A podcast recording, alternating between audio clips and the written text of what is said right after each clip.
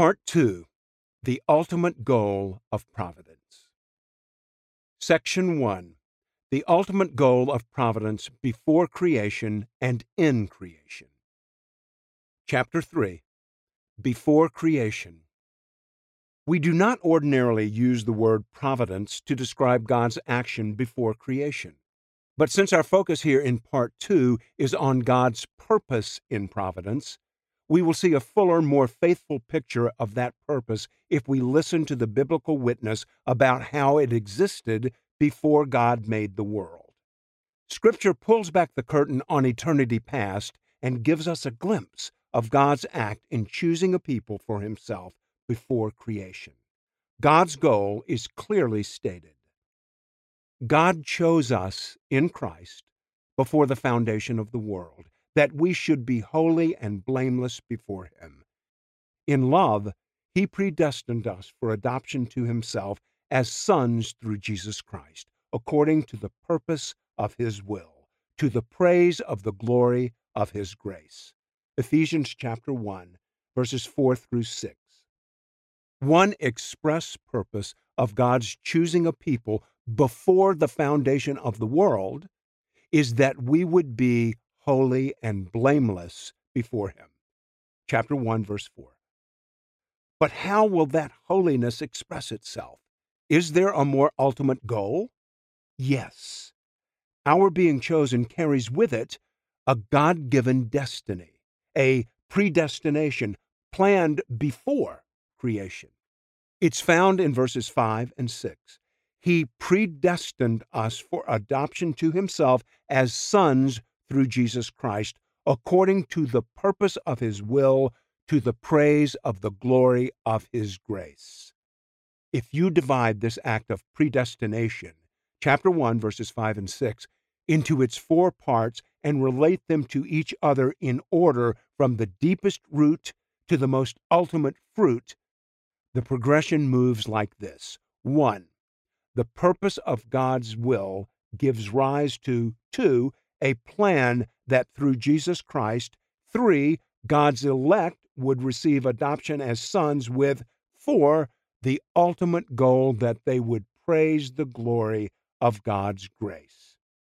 The ultimate goal of God in initiating the entire plan of salvation before creation was that he would be praised for the glory of his grace. Not just glory, but the praise of glory.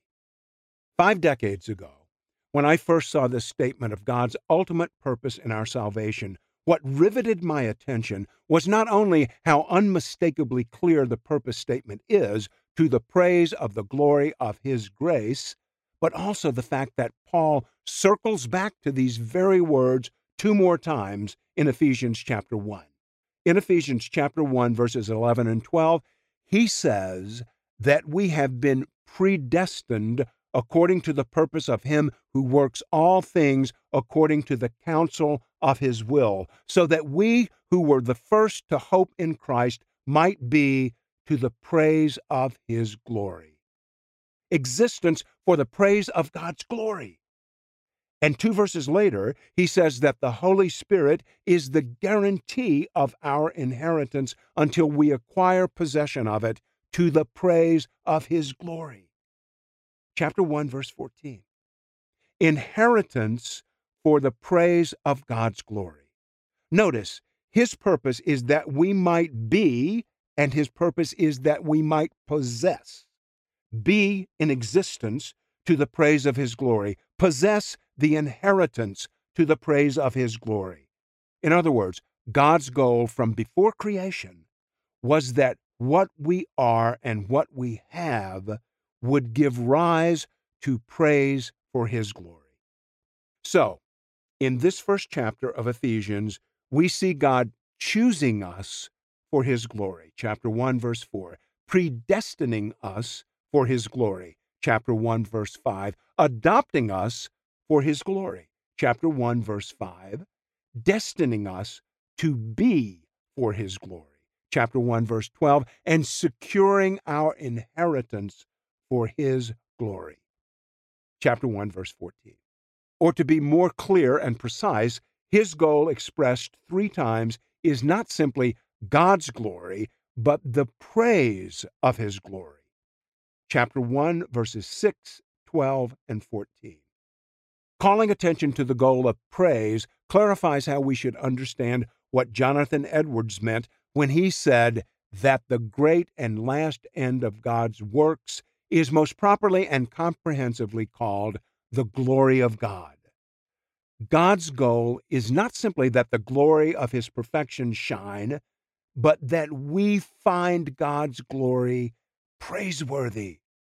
No, not just find it as praiseworthy, but feel it as praiseworthy. Feel its value. Because otherwise, our praise would be hypocrisy. God is really pursuing the exaltation of his beauty in the enjoyment of his praising people. To the degree that our praise is without feeling, to that degree it falls short of commending the preciousness of what we praise. Half hearted praise is poor commendation. But God does not intend for the final praise he seeks to be a poor commendation. His glory is of infinite value. It is infinitely beautiful. Therefore, God, in all his glory, will prove to be more satisfying than anything or anyone else. The Discovery of C.S. Lewis. I linger over the implications of the word praise in Ephesians chapter 1, verses 6, 12, and 14, because it really does contain a key part of the solution to the problem raised in chapter 2 of this volume concerning God's self exaltation in Scripture. C.S. Lewis, like so many others, stumbled over this reality in Scripture, and it was his own lingering over the nature of praise that provided the breakthrough for him. At first, he complained that the way the Scriptures command us to praise God seemed to him like a vain woman who wants compliments. But instead of turning away in disgust, Lewis looked more deeply, as he did with so many things, into the reality of praise. Oh, that we would all penetrate through words to the reality behind them. Here is what Lewis found. The most obvious fact about praise, whether of God or anything, strangely escaped me.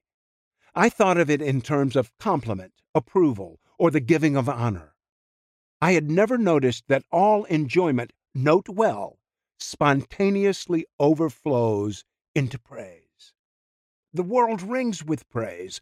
Lovers praising their mistresses, readers their favorite poet, walkers praising the countryside, players praising their favorite game, praise of weather, wines, dishes, actors, horses, colleges, countries, historical personages, children, flowers, mountains, rare stamps, rare beetles, even sometimes politicians and scholars. My whole more general difficulty about the praise of God depended on my absurdly denying to us, as regards the supremely valuable, what we delight to do, what indeed we can't help doing about everything else we value. I think we delight to praise what we enjoy because the praise not merely expresses but completes the enjoyment. It is its appointed consummation. It is not out of compliment that lovers keep on telling one another how beautiful they are. The delight is incomplete till it is expressed. God's goal, the consummation of our joy in God. With this in mind, let's return to Ephesians chapter 1 and the way Paul expressed the goal for God's plan to choose predestine, and adopt a people.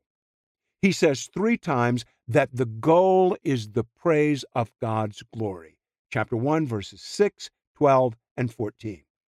Now, if Lewis is right, and I think he is, then God's pursuit of our praise for his glory is his pursuit of the consummation of our enjoyment of that glory. We delight to praise what we enjoy because the praise not merely expresses but completes the enjoyment. It is its appointed consummation. This means that God's self exaltation is utterly different from all human self exaltation.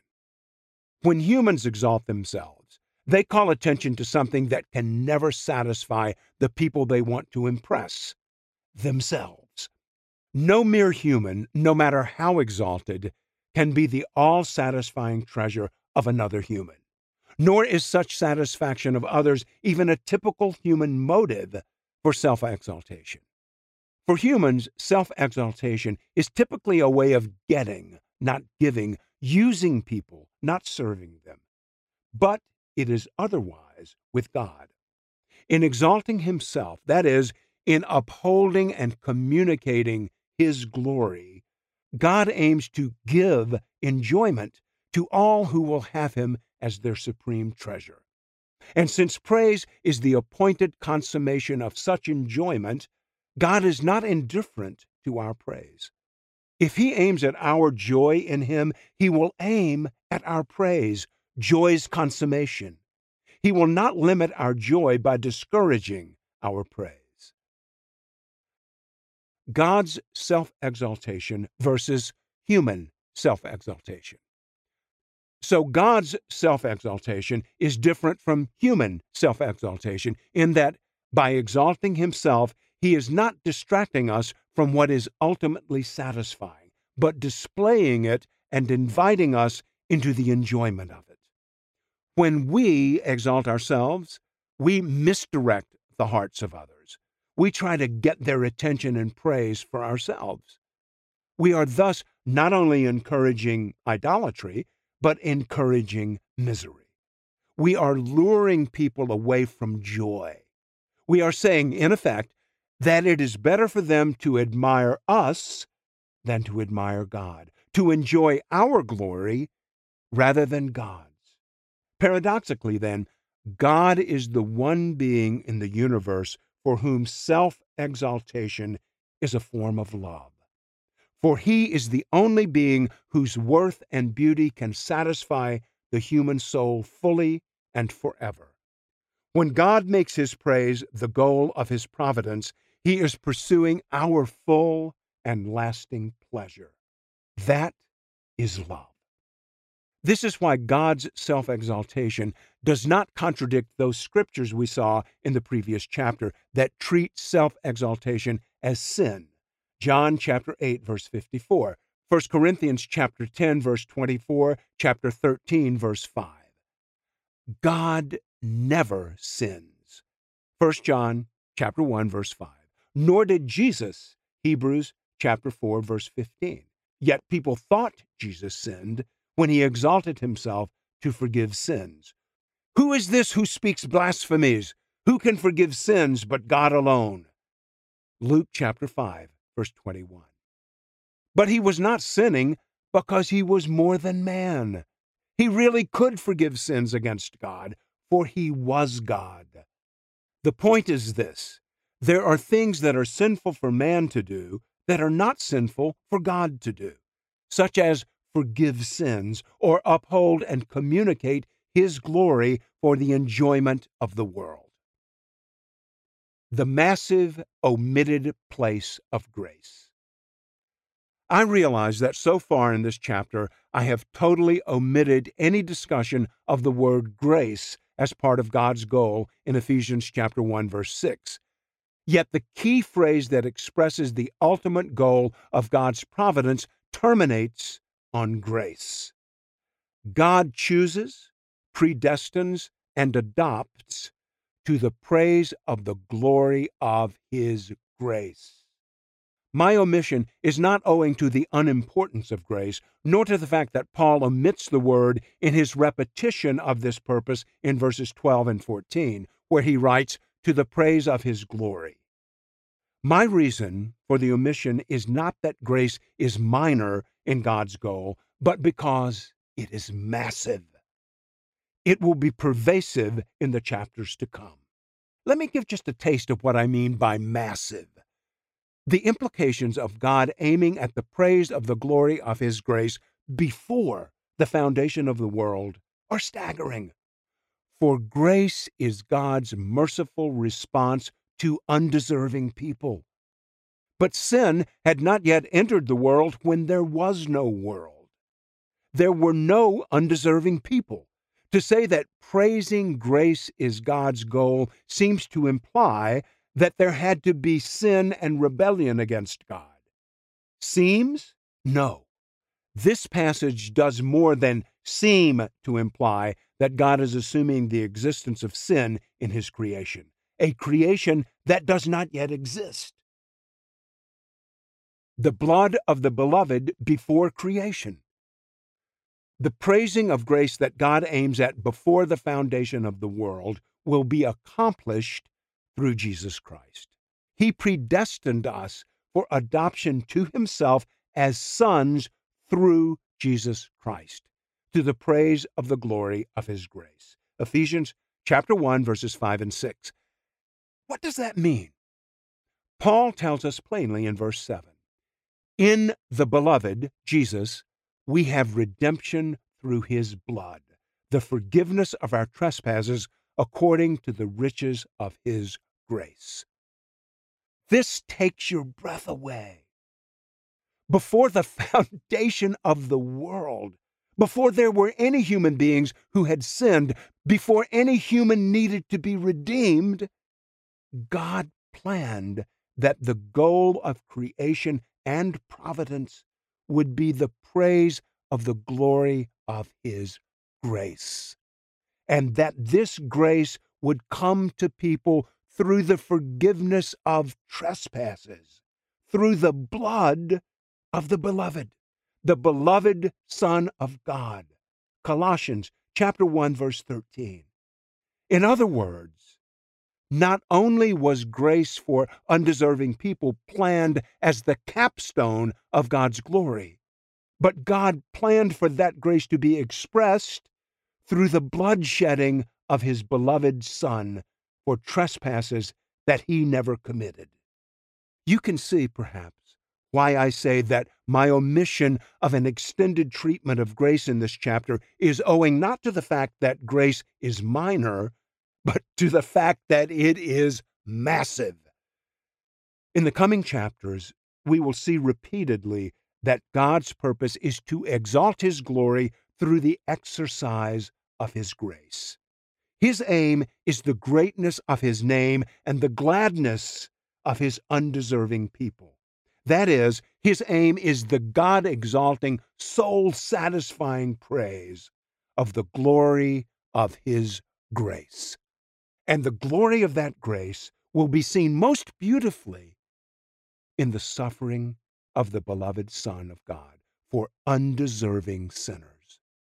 Therefore, we will deal much more fully with the centrality of the Son of God in God's pursuit of the praise of the glory of His grace. It will become plain concerning Christ that all things were created through him and for him. Colossians chapter 1 verse 16. But we turn now to the purpose of God's providence that comes to expression in the act of creation itself.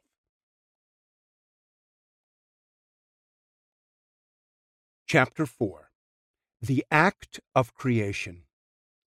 God's purposeful government of the world presumes not only a plan for the world before creation, as we have seen in Ephesians chapter 1, but also the coming into existence of the world. Providence presumes creation.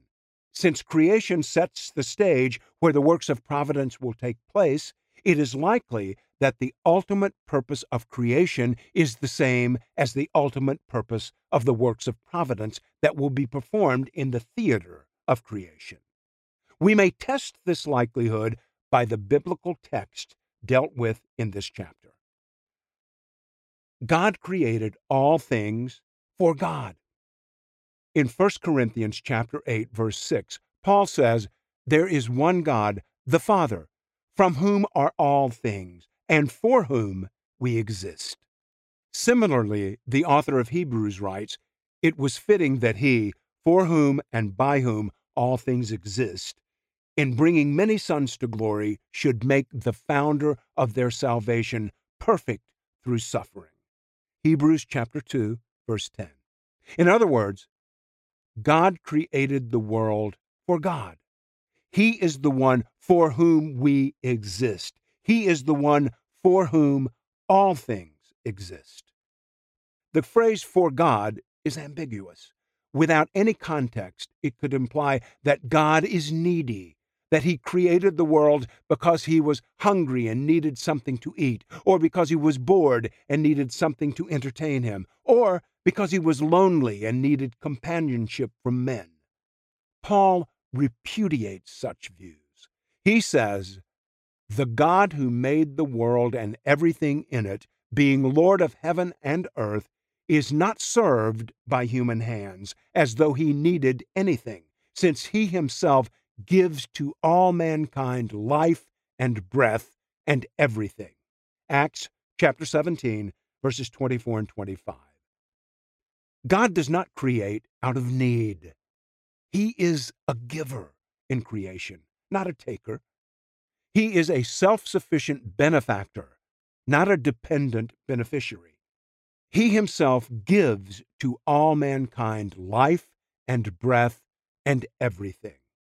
In Romans chapter 11, verses 34 through 36, Paul underscores this point and then makes clear what for God means as the purpose of creation.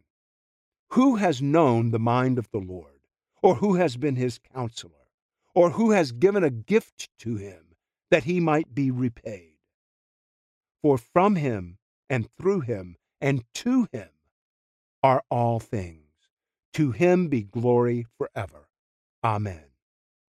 Those two rhetorical questions who has known the mind of the Lord? Who has given a gift to him? expect an answer. No one.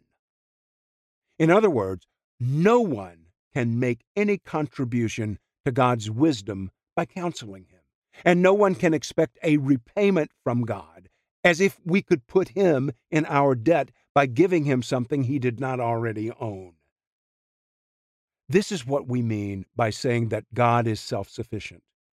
What then does for God mean when Paul says that everything was created and exists for God. Romans chapter 11, verse 36 clarifies the reason no one can add to God's wisdom or give him a gift he doesn't already own, that is, the reason God is self sufficient, is that from him and through him and to him are all things. As the Creator, he is the source of all being from him. Not only do all things come from him, but their activity is also carried out through him. He brought all things into being, and in his providence, he holds all things in being and governs them so that their movements and designs are through him, through his willing and acting. Paul concludes that the upshot of God's creating from him and governing through him all things is that all things are to him. This phrase in Greek is identical with the phrase for him in 1 Corinthians chapter 8 verse 6. There is one God for whom we exist. But here in Romans chapter 11 verse 36, Paul virtually defines for us what he means by the phrase to him are all things. To him be glory forever. Amen. That all things were created and exist for God or to God means that they exist and are designed and governed in such a way that God would be seen and known and worshiped as glorious forever. The praises of heaven for the Creator of all things. Therefore, the meaning of the statement that God created the world for God, Romans chapter 11 verse 36, 1 Corinthians chapter 8 verse 6, Hebrews chapter 2 verse 10, is that God created the world with the goal that it would display his glory and find an echo in the praises of his people, as it did in Paul's words, to him be glory forever. This is Paul's exultation in the power and wisdom and self sufficiency of God.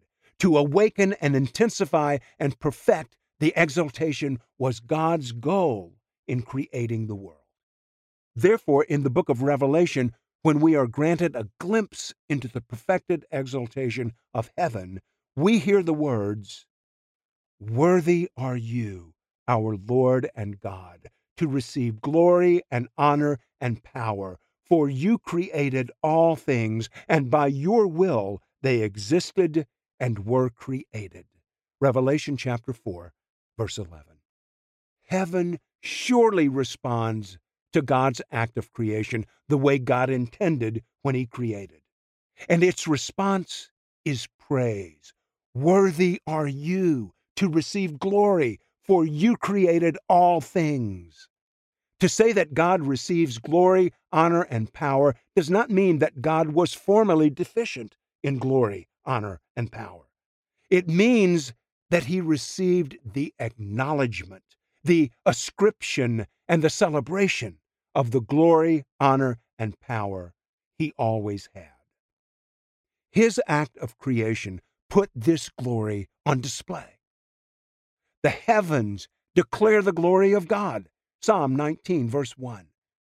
The creatures made in God's image see this glory, joyfully embrace the beauty and preciousness of it, and give it back in the form of praise, exultation, and lives built on His supreme worth, all of which ascribes to God what He already is. Goal at the end, goal from the beginning. Since the last book of the Bible gives us a glimpse of the final effect of creation in producing echoes of God's glory in the songs of heaven, we should not be surprised when we read in the first chapter of the Bible how God prepared for that very outcome. He created man, the capstone of his creation, in his own image, and commissioned him to multiply and fill the earth with images of God. God created man in his own image. In the image of God, he created him. Male and female, he created them. And God blessed them. And God said to them, Be fruitful and multiply, and fill the earth. Genesis chapter 1, verses 27 and 28. Whatever else it means to be created in the image of God, this much is clear. The purpose of images is to image. We carve images of people and build statues of them in order to portray those people, to put them on display. Thus, when God creates human beings in his image, puts himself on display, and commands that the earth be full of such images of himself, it is clear that God's goal in creation is the display of God. To be sure, non human creation, the world of nature, is everywhere revealing the glory of God. Psalms 19, verse 1, 104, verse 31, Romans chapter 1, verse 20.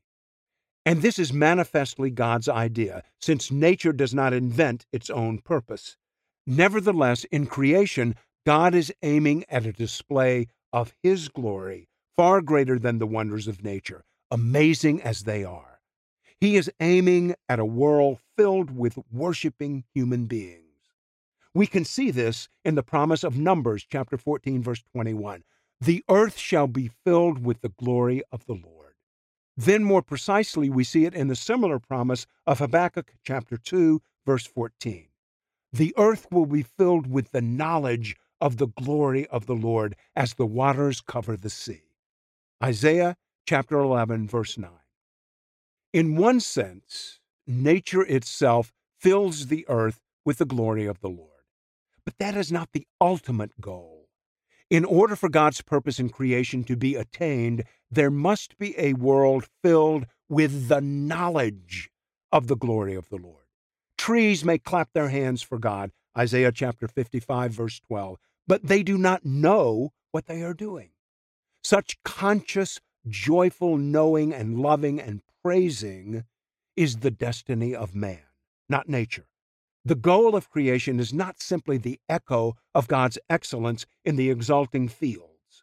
Psalm 96, verse 12, the rejoicing of crocuses, Isaiah chapter 35, verse 1, the singing mountains, Isaiah chapter 55, verse 12, and the hand clapping rivers, Psalm 98, verse 8. The goal is the echo of God's excellence in perceiving minds and praising hearts of human beings created in His image. When the angel of God cries out to the world in Revelation chapter 14, verse 7, Worship God who made heaven and earth, the sea and the springs of water. He is not crying out to trees and hills and rivers, but to human beings.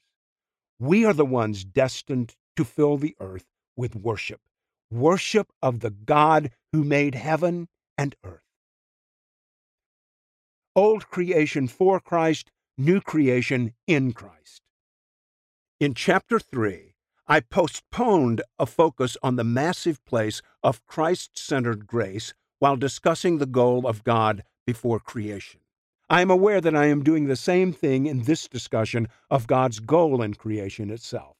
I have not yet focused on the role of Christ and his saving work in the final goal of creation. I am saving that for part two, section three, where it will become evident that the whole universe exists for the glory of Christ and his achievement on the cross and in the resurrection. But let me give you a foretaste. The first creation is through Christ and for Christ. First, Paul teaches that all things were created through Christ and for Christ. Colossians chapter 1 verse 16. In other words, when we saw that all things were created for God, Paul did not mean God the Father minus God the Son. The glory of the Son and the glory of the Father are both purposes of creation. Later, we will ponder more fully how they are related. Christ's glory supremely displayed in suffering to save sinners. Second, the Christ exalting aim of creation comes to climax in the greatest work in creation, namely, the work of salvation. No creation, no salvation. And the most glorious part of that saving work is what Jesus Christ achieved on the cross. So, in saying that creation exists for the glory of Christ, Colossians chapter 1 verse 16, we mean mainly the glory of who he was and what he did on Good Friday. The book of Revelation makes this clear. Because of the slaying of Jesus on Good Friday, the final worship of heaven will not simply or even primarily be an echo of God's excellence in creation, but also and mainly an echo of Christ's excellence in salvation. This is what heaven sings Worthy are you to take the scroll and to open its seals, for you were slain, and by your blood you ransomed people for God from every tribe and language and people and nation, and you have made them a kingdom and priests to our God and they shall reign on the earth. Worthy is the Lamb who was slain to receive power and wealth and wisdom and might and honor and glory and blessing.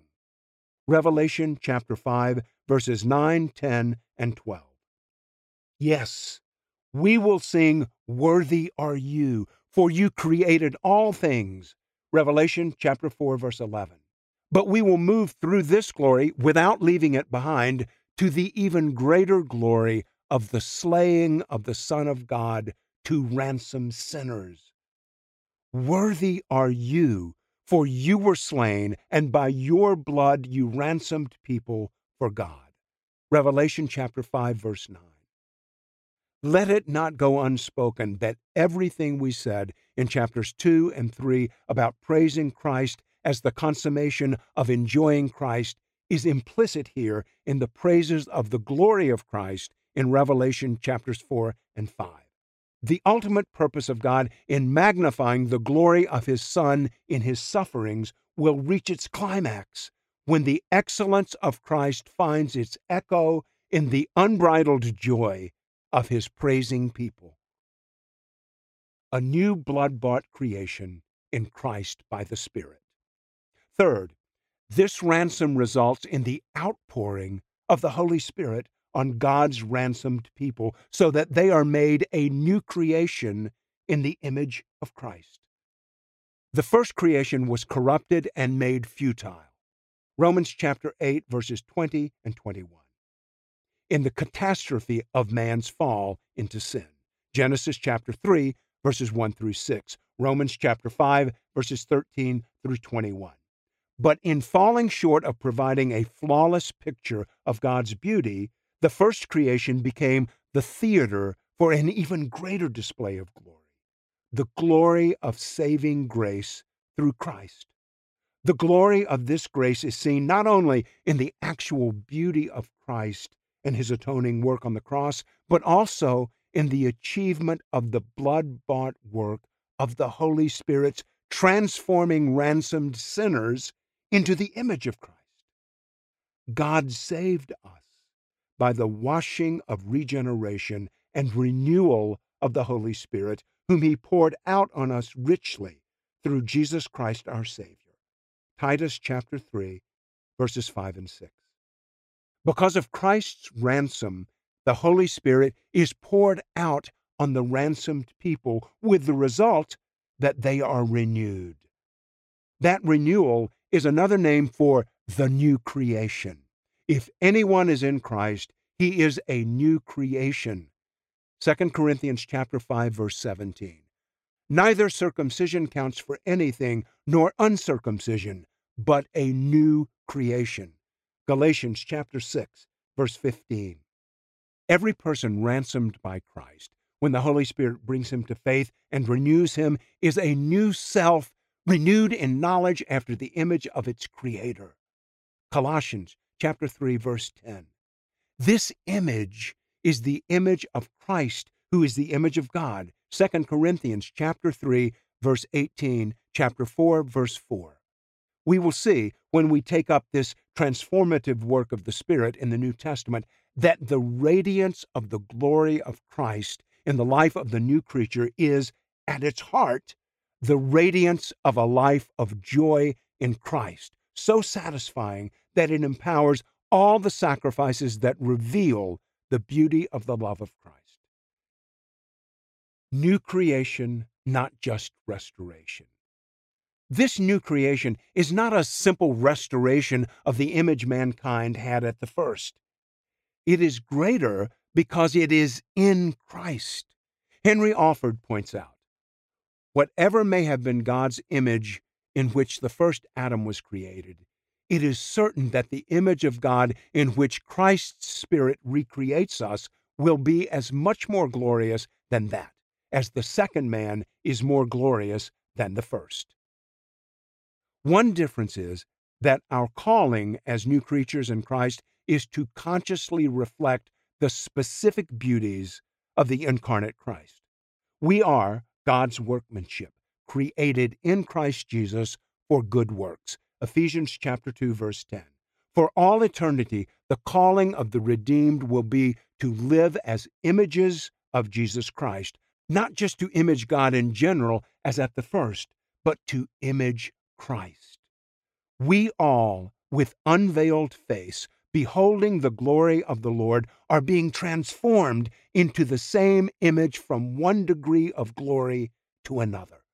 2 Corinthians chapter 3 verse 18 so much more to say of the glory of Christ and his suffering. Thus, the aim of creation and the aim of the salvation accomplished in the theater of creation is the glorification of Jesus Christ. And what we have seen is that he is glorified both in the joy consummating praises of his people and in the newly created lives of love in conformity to Christ's image. There is more to say, much more about Christ and his suffering for undeserving sinners as the consummate expression of God's glory, and about its reflected radiance in the rejoicing of God's new creatures. But we are moving through Scripture along the history of God's unfolding revelation. So we will save the fuller focus on the glory of Christ for the moment when he arrives to the shout, Glory to God in the highest, and on earth peace among those with whom he is pleased. Luke chapter 2, verse 14. The glory of God and the glory of the Son of God in creation are one glory, just as the goal of the first creation through Christ and the goal of the new creation in Christ are one glory. When insights from all of Scripture are inexhaustible. In Part 2, Section 2, we trace God's ultimate purpose of God's providence in the history of Israel. Therefore, we are passing over without comment the chapters in between, Genesis chapter 4 through 11. This is not because they have nothing to contribute to the question of God's ultimate purpose in the world. In fact, the story of the building of the Tower of Babel is designed to show how man's sin is diametrically the opposite for God's ultimate purpose. Then they said, Come, let us build ourselves a city and a tower with its top in the heavens, and let us make a name for ourselves, lest we be dispersed over the face of the whole earth. Genesis chapter 11, verse 4. Man was put on the earth to make a name for God, not for himself. So, in an indirect way, God's ultimate purpose is trumpeted by the debacle of this God belittling, man exalting tower. So I don't pass over these chapters because they have nothing to contribute, but simply because I must be selective, since the possible insights from Scripture for our purpose are inexhaustible. In the chapter that follows, we will look at the history of Israel from beginning to end, from a 30,000 foot elevation, so to speak. What was God's ultimate purpose in choosing an ethnic people for himself, and then, in all the mysterious providences, even to this day, dealing with Israel in such a unique way? Then in chapters 6 through 10, we will descend from that 30,000 foot elevation and land in several specific periods of Israel's history to see more closely how God expresses his ultimate purpose in providence in the history of Israel.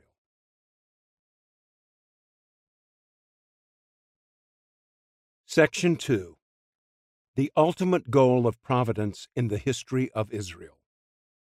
Chapter 5 Overview From Abraham to the Age to Come. Before we narrow the lens of our focus to particular periods of Israel's history the Exodus, the giving of the law, the conquest of Canaan, the judges, the monarchy, the exile this chapter opens the lens of our focus to all of Israel's history, from Abraham to the age to come, as we ask, what is the ultimate goal in this amazing story of God's providence.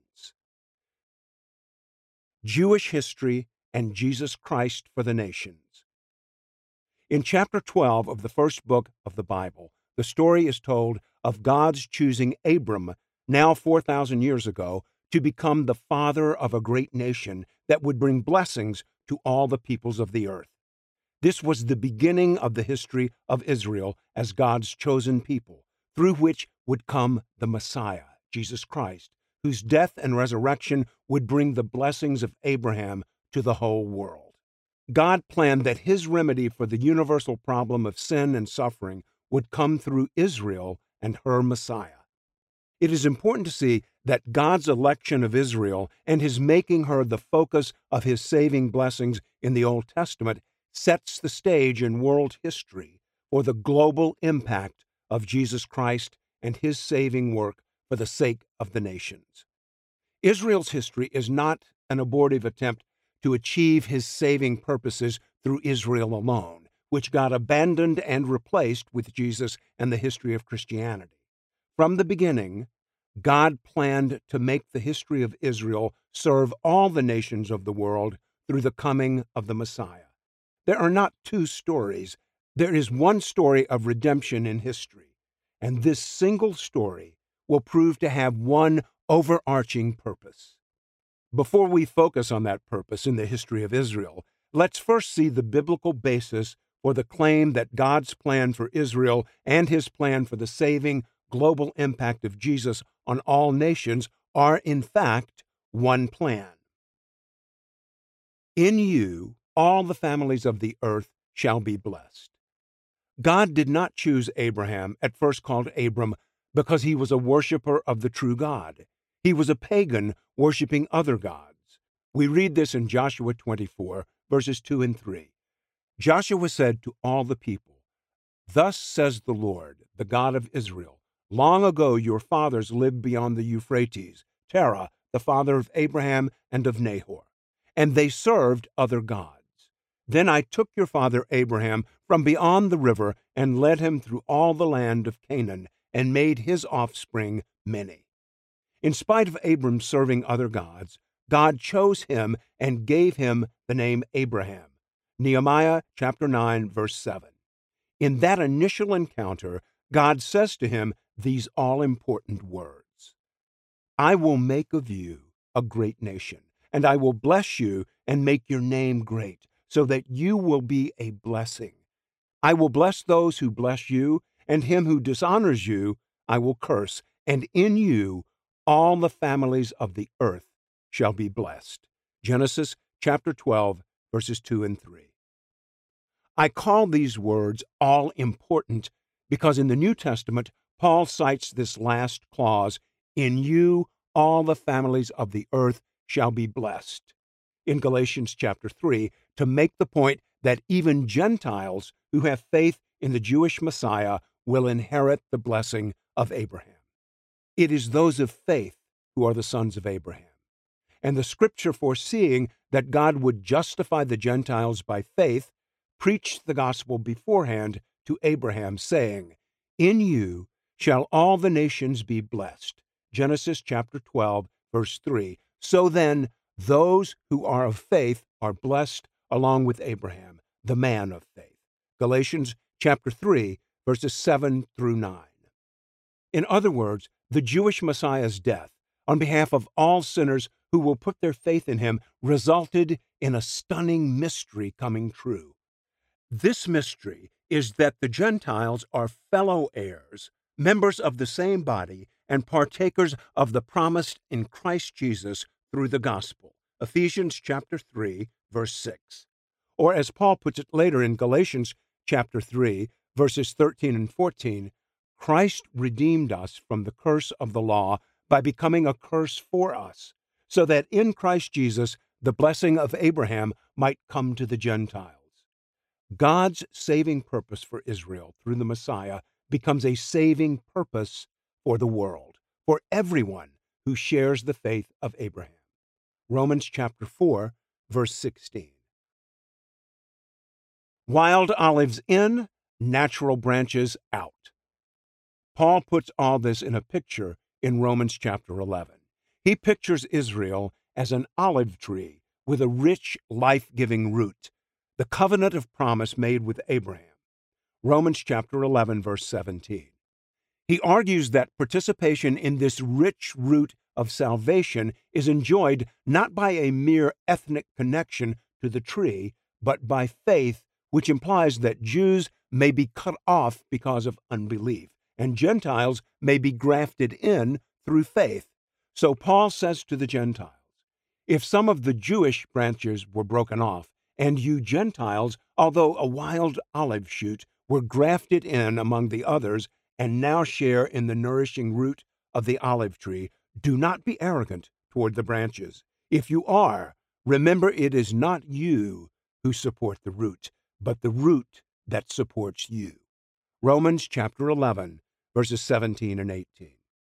In other words, from the beginning of Israel's existence, there has always been a true Israel, elsewhere referred to as a spiritual Israel or inward Israel. Romans chapter 2, verses 28 and 29, as well as a cultural and ethnic Israel. This true Israel is marked by faith, and therefore Gentiles who share the faith of Abraham may be part of it. It depends on faith in order that the promise may rest on grace and be guaranteed to all his offspring, not only to the adherent of the law, but also to the one who shares the faith of Abraham, who is the father of us all.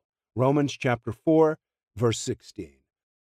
This also means that Jewish people who reject the Messiah, Jesus, are not part of the true Israel. For not all who are descended from Israel belong to Israel, and not all are children of Abraham, because they are his offspring. But through Isaac shall your offspring be named. This means that it is not the children of the flesh who are the children of God, but the children of the promise are counted as offspring. Romans chapter 9, verses 6 through 8. So, being children of the flesh, that is, being ethnically Jewish, does not make you a child of God. Being physical offspring of Abraham does not make people children of Abraham in the spiritual saving sense. Not all Israel is Israel, but some Gentiles may be counted as offspring through faith in the Messiah. They then belong to the true Israel.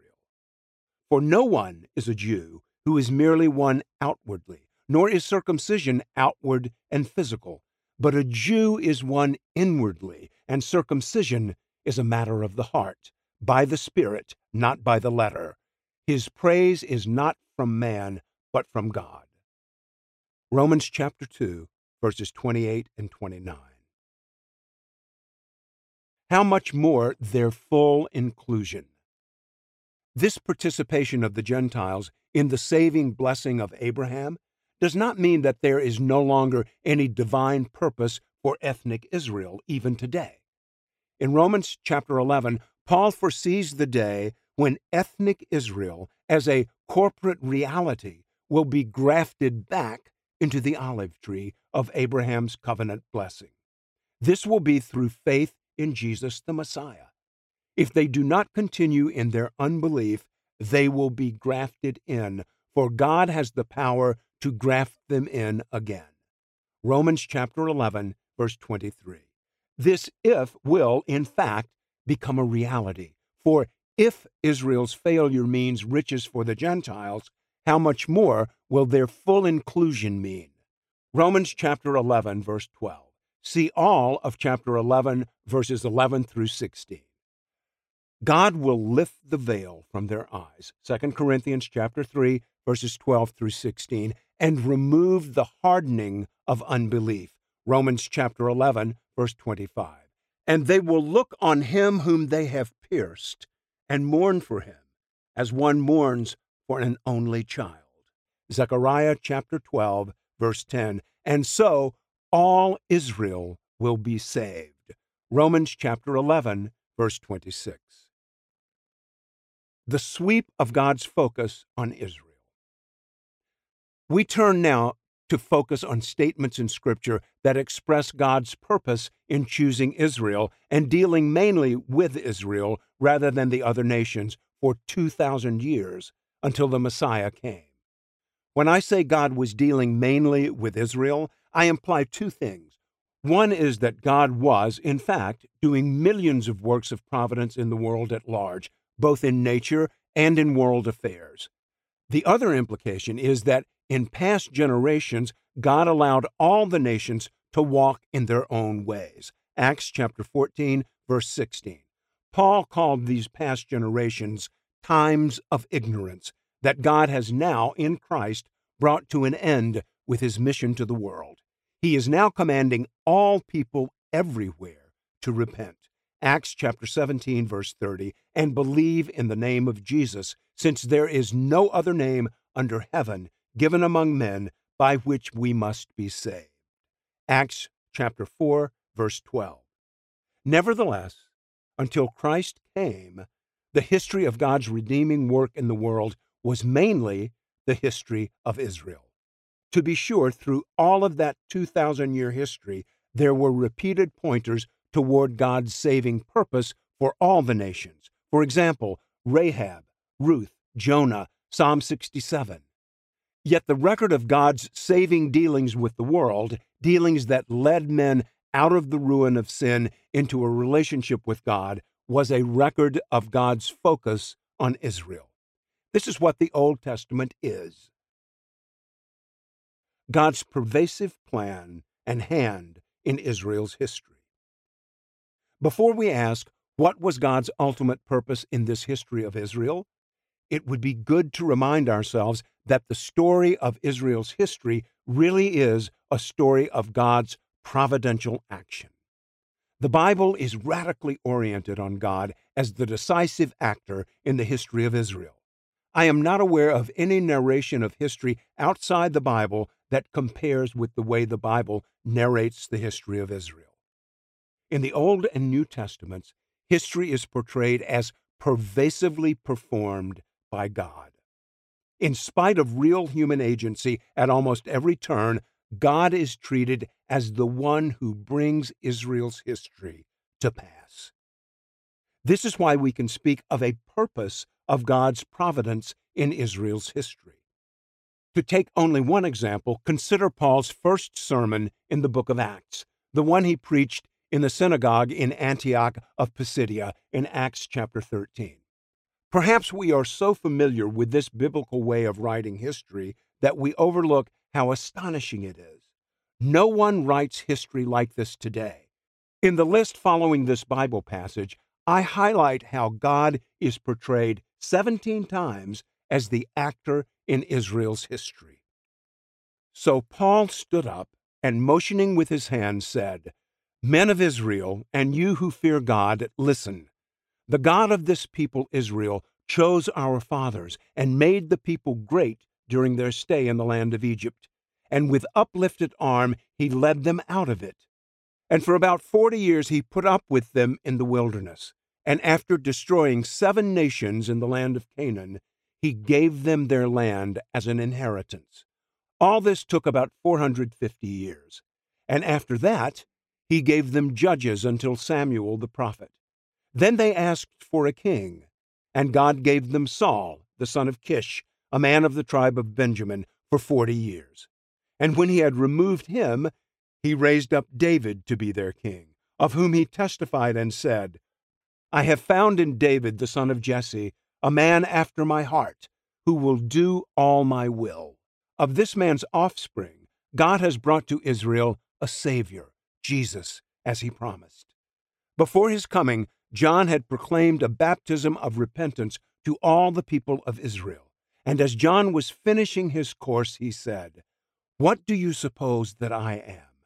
I am not he. No, but behold, after me one is coming, the sandals of whose feet I am not worthy to untie.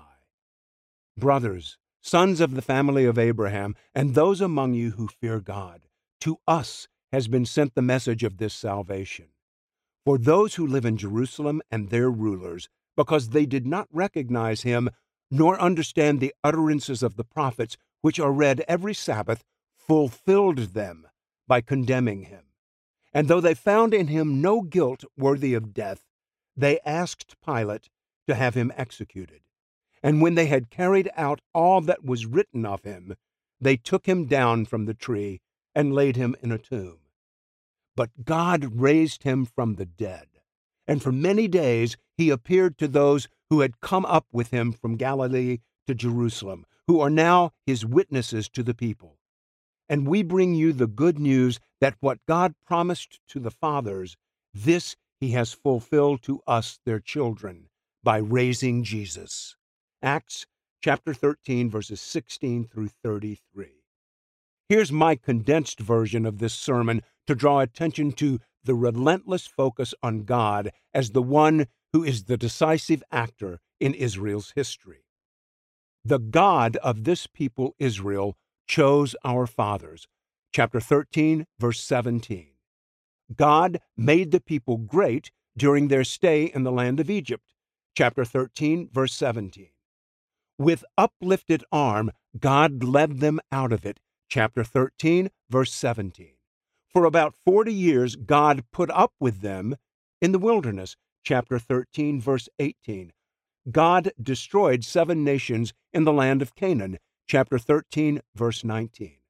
God gave them their land as an inheritance, chapter 13, verse 19. After that, God gave them judges until Samuel the prophet, chapter 13, verse 20. Then they asked for a king, and God gave them Saul, chapter 13, verse 21. God removed him, chapter 13, verse 22. God raised up David to be their king, chapter 13, verse 22. Of this man's offspring, God has brought to Israel a Savior, Jesus. Chapter 13, verse 23. As God promised. Chapter 13, verse 23. Brothers, to us has been sent by God the message of this salvation. Chapter 13, verse 26. Because the rulers did not recognize Jesus nor understand the utterances of the prophets, they fulfilled them by God's guiding hand by condemning him. Chapter 13, verse 27. But God raised him from the dead. Chapter 13, verse 30. We bring you the good news that what God promised to the fathers, chapter 13, verse 32, this God has fulfilled by raising Jesus. Chapter 13, verse 33. The pervasive action of God is portrayed in this narrative not just by the frequency and consistency of God's action, but also by the remarkable way Paul speaks about the fulfillment of this story in Jesus. For example, in verse 27, Paul goes out of his way to show that even those who did not know God, who were out of step with God, and did not grasp the prophecies of Scripture, nevertheless fulfilled those very prophecies. They did what God planned and prophesied. For those who live in Jerusalem and their rulers, because they did not recognize him nor understand the utterances of the prophets, which are read every Sabbath, fulfilled them by condemning him. This is amazing. Precisely because the rulers did not know the prophecies, they fulfilled them. What's the point of saying such a thing? The point is this if a person reads and understands God's prophecies and then fulfills them, we might conclude that he chose to partner with God to get them done. But if the rulers do not know the prophecies and yet they act precisely in accord with them, who is at work seeing to it that this happens? God is. That's the point. Paul is on a mission here to make sure we see that the history of Israel is God's work. It is divine providence. What was God's ultimate purpose in the history of Israel? In view of that kind of narrative, we see how warranted we are in asking the question about God's ultimate purpose in the history of Israel. If Israel's history were guided decisively by human hands or satanic hands rather than God's hand and plan, Acts chapter 4 verse 28, it would be futile to ask what goal God was accomplishing in this history of Israel. But it is not futile, it is essential. What we are about to see in the rest of section 2 is that God's overarching purpose in these dealings with Israel was that he would be glorified. You are my servant Israel he says in Isaiah chapter 49, verse 3, in whom I will be glorified. In Jeremiah chapter 13, verse 11, he puts it this way I made the whole house of Israel and the whole house of Judah cling to me, declares the Lord, that they might be for me a people, a name, a praise, and a glory. Creating the world and choosing Israel have the same goal. God brought Israel into being, he says, for myself. Isaiah chapter 43, verse 21. Then he explains what he means by for myself. Israel is the people whom I formed for myself, that they might declare my praise. The language of creation, whom I formed, links the purpose of Israel's election with the purpose of creation. They are the same. God has one ultimate purpose in creation and in the election and history of Israel. We see this especially in Isaiah chapter 43, verses 6 and 7. I will say to the north, Give up, and to the south, Do not withhold. Bring my sons from afar, and my daughters from the end of the earth, everyone who is called by my name, whom I created for my glory, whom I formed and made. God's creation of Israel, and then the widening of his redemptive action through the Messiah to include the Gentiles, have one and the same ultimate purpose. This continuity between God's purpose in creating Israel and creating the New Testament church is seen in the way the Apostle Peter uses similar language to describe God's purpose for the church as Isaiah did to describe God's purpose for Israel. You are a chosen race, a royal priesthood, a holy nation, a people for his own possession, that you may proclaim the excellencies of him who called you out of darkness into his marvelous light. 1 Peter chapter 2 verse 9. Israel is destined to declare my praise. Isaiah chapter 43 verse 21. The church is destined to proclaim his excellencies. 1 Peter chapter 2 verse 9. The distant future of Israel for the glory of God. When Isaiah lifts up his prophetic eyes to the more distant future of Israel's glory, the purpose of God remains the same. Your people shall all be righteous. They shall possess the land forever the branch of my planting, the work of my hands, that I might be glorified. Isaiah chapter 60, verse 21. From this same context in Isaiah, Jesus applies Isaiah chapter 61, verse 1 to himself in Luke chapter 4, verses 18 and 19, to show that he will be the means of Israel's final attainment of this future condition. The Spirit of the Lord will be on the Messiah, Jesus, to grant to those who mourn in Zion, to give them a beautiful headdress instead of ashes, the oil of gladness instead of mourning, the garment of praise instead of a faint spirit, that they may be called oaks of righteousness, the planting of the Lord, that he may be glorified. Isaiah chapter 61, verse 3. So, if we consider simply the general statements about God's purpose for Israel's creation and consummation, the final, overarching purpose is consistent. The purpose is for Israel to be a servant in whom God will be glorified. Isaiah chapter 49, verse 3. To be a people, a name, a praise, and a glory. Jeremiah chapter 13, verse 11 to be a people to declare God's praise. Isaiah chapter 43, verse 21, created for God's glory. Isaiah chapter 43, verse 7, the work of God's hands that he may be glorified. Isaiah chapter 60, verse 21, chapter 61, verse 3. One goal God's name and our joy in it. In other words, God's ultimate purpose for Israel is the same as the purpose we saw while focusing on God's plans before the creation of the world, chapter 3, and God's work in creation, chapter 4. And there is another crucial consistency.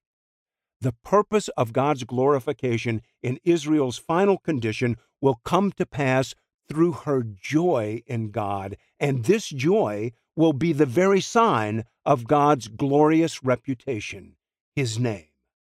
You shall go out in joy and be led forth in peace. The mountains and the hills before you shall break forth into singing, and all the trees of the field shall clap their hands. Instead of the thorn shall come up the cypress, instead of the brier shall come up the myrtle, and it shall make a name for the Lord, an everlasting sign that shall not be cut off. Isaiah chapter 55, verses 12 and 13. What does it refer to in verse 13? It shall make a name for the Lord an everlasting sign. The Hebrew is no more specific than the English translation. But I don't think the meaning is unclear. It refers to the whole situation. Israel going out in joy and peace, mountains and hills singing, trees clapping their hands, cypresses replacing thorns, myrtles replacing briars. All of that will be a name for the Lord. That will be his reputation, the display of his glory. But what is all of that? So many commentators pass over the utterly crucial connection between God's name and man's joy. Calvin comments when he says that it shall be to God for a name, he shows what is the design of the restoration of the church. It is that the name of God may be more illustrious among men, and that the remembrance of him may flourish and be maintained. Yes, but what will make his name more illustrious? What will make the remembrance of him flourish? E.J. Young comments The subject of it shall be, it shall be a name to the Lord, is the glorious change itself. The preposition before Lord may be rendered either for or to, possibly the latter is preferable. A name to the Lord. The prophet is stating, now that he has dropped his figurative language, that the change will exist for the glory of its author. It will be a name or memorial in that it will ever call to mind and exalt the name of its author. Yes, but what is this change that will exist for the glory of its author? The utterly crucial point is not about mountains and hills and trees. The utterly crucial point is about the joy and peace of God's people. You shall go out in joy and be led forth in peace, and it shall make a name for the Lord, an everlasting sign that shall not be cut off. Isaiah chapter 55, verses 12 and 13. God's securing a name for himself and God's securing joy for his people are one. That joy is his name, his reputation, his glory. The reason Israel's joy is God's glory is that all her joy in God's gifts is, in essence, joy in God Himself. The redeemed Israel cries out, I will greatly rejoice in the Lord. My soul shall exult in my God. Isaiah chapter 61, verse 10. And the promise is made to Judah You shall rejoice in the Lord, in the Holy One of Israel you shall glory. Isaiah chapter 41, verse 16. Joy in his gifts as joy in his goodness. To be sure, there is nothing evil about rejoicing in God's personal and material blessings. God does not make a new creation simply to be a temptation. Behold, I create new heavens and a new earth, and the former things shall not be remembered or come into mind. But be glad and rejoice forever in that which I create. For behold, I create Jerusalem to be a joy, and her people to be a gladness. Isaiah chapter 65, verses 17 and 18. Israel's joy, our joy, will consist partly in joy over what God creates. The things of creation are good gifts to be received with thanksgiving and rejoicing. But joy in God Himself, in and through, and if necessary, without His gifts, is what makes our final joy a sign of His glory. We see this most clearly in Habakkuk chapter 3, verses 17 and 18. Though the fig tree should not blossom, nor fruit be on the vines, the produce of the olive fail, and the fields yield no food, the flock be cut off from the fold, and there be no herd in the stalls. Yet I will rejoice in the Lord. I will take joy in the God of my salvation.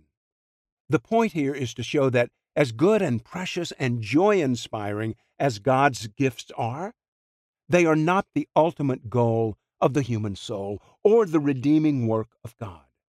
This is why I conclude from Isaiah chapter 55, verses 12 and 13, that the final and ultimate sign of God's glory, the final and ultimate demonstration of God's glorious name, will be the joy of God's people in God.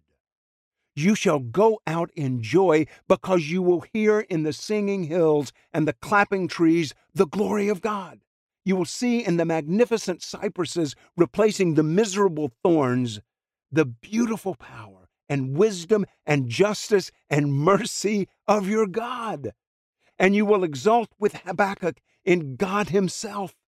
I will rejoice in the Lord. I will take joy in the God of my salvation.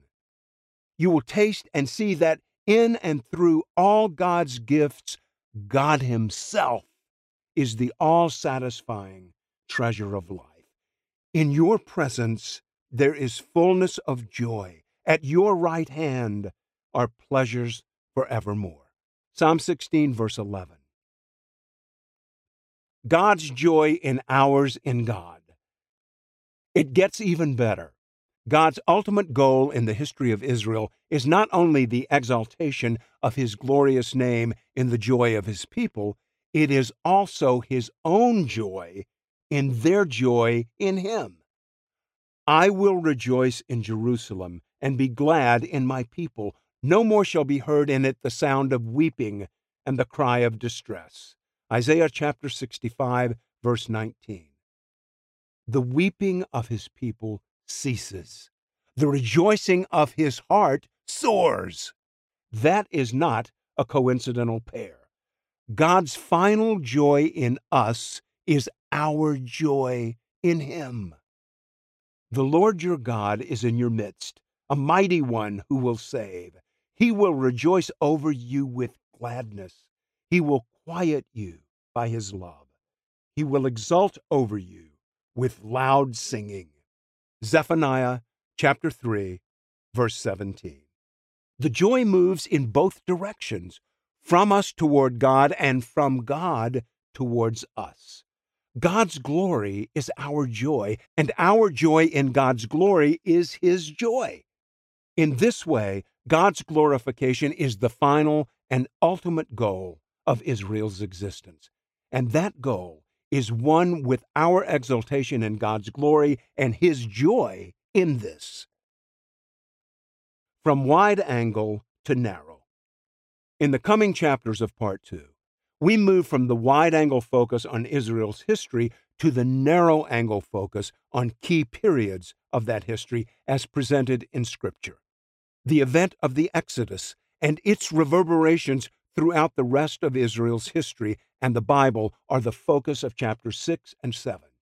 Aside from the incarnation of the Messiah Jesus, no other event in Israel's history has so many statements of purpose attached to it. The impact of God's goal in the Exodus is felt through the rest of Scripture, including a profound impact on the Apostle Paul.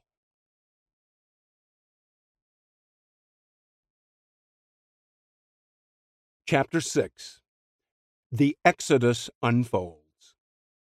More than any other event in Israel's history, the Exodus out of Egypt shaped Israel's worship of God as their Redeemer who chose them, saved them, and made them a people for himself.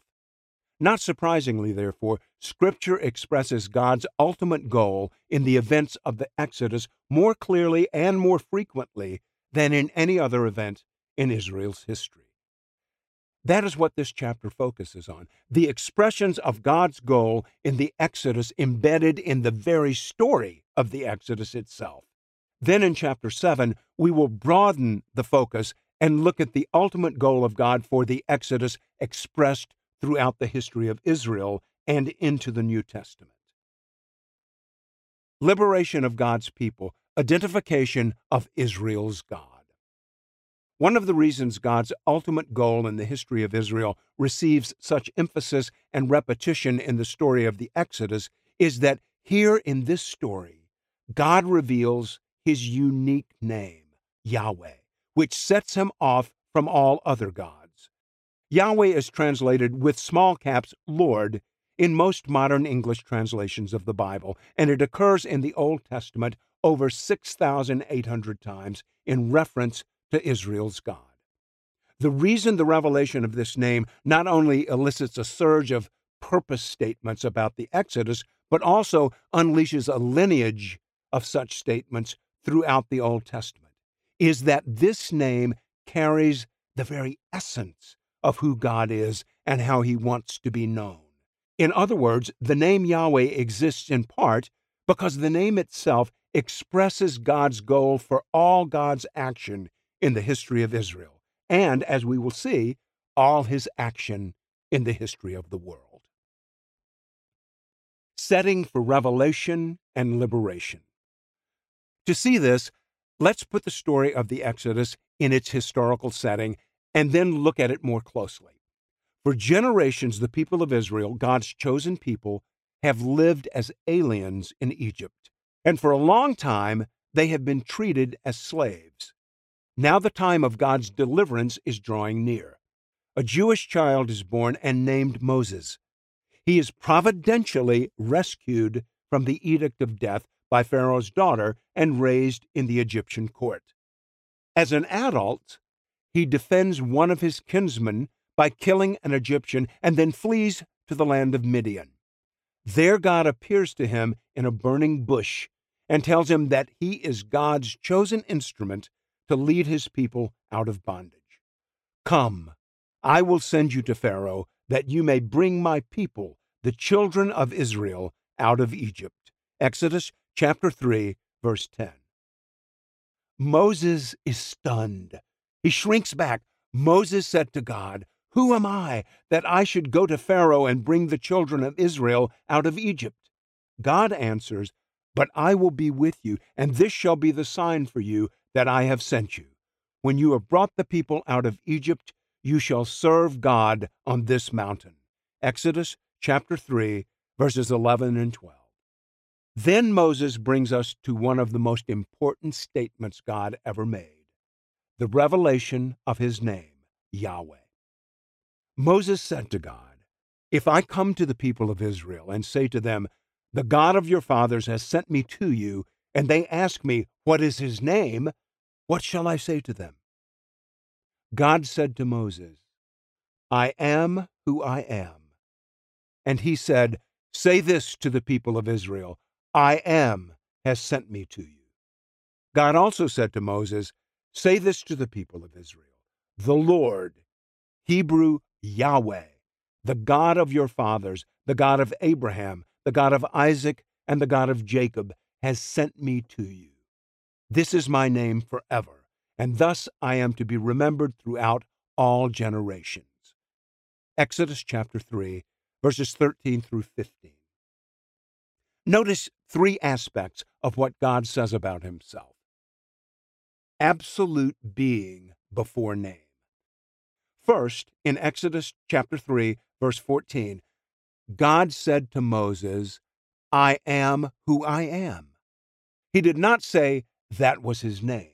He said, in effect, before you concern yourself with my name and where I line up among the many gods of Egypt or Babylon or Philistia, and before you wonder about conjuring me with my name, and even before you wonder if I am the God of Abraham, before all of that, be stunned by this I am who I am. In other words, before you hear my name, grasp my unique, absolute being over against all other being.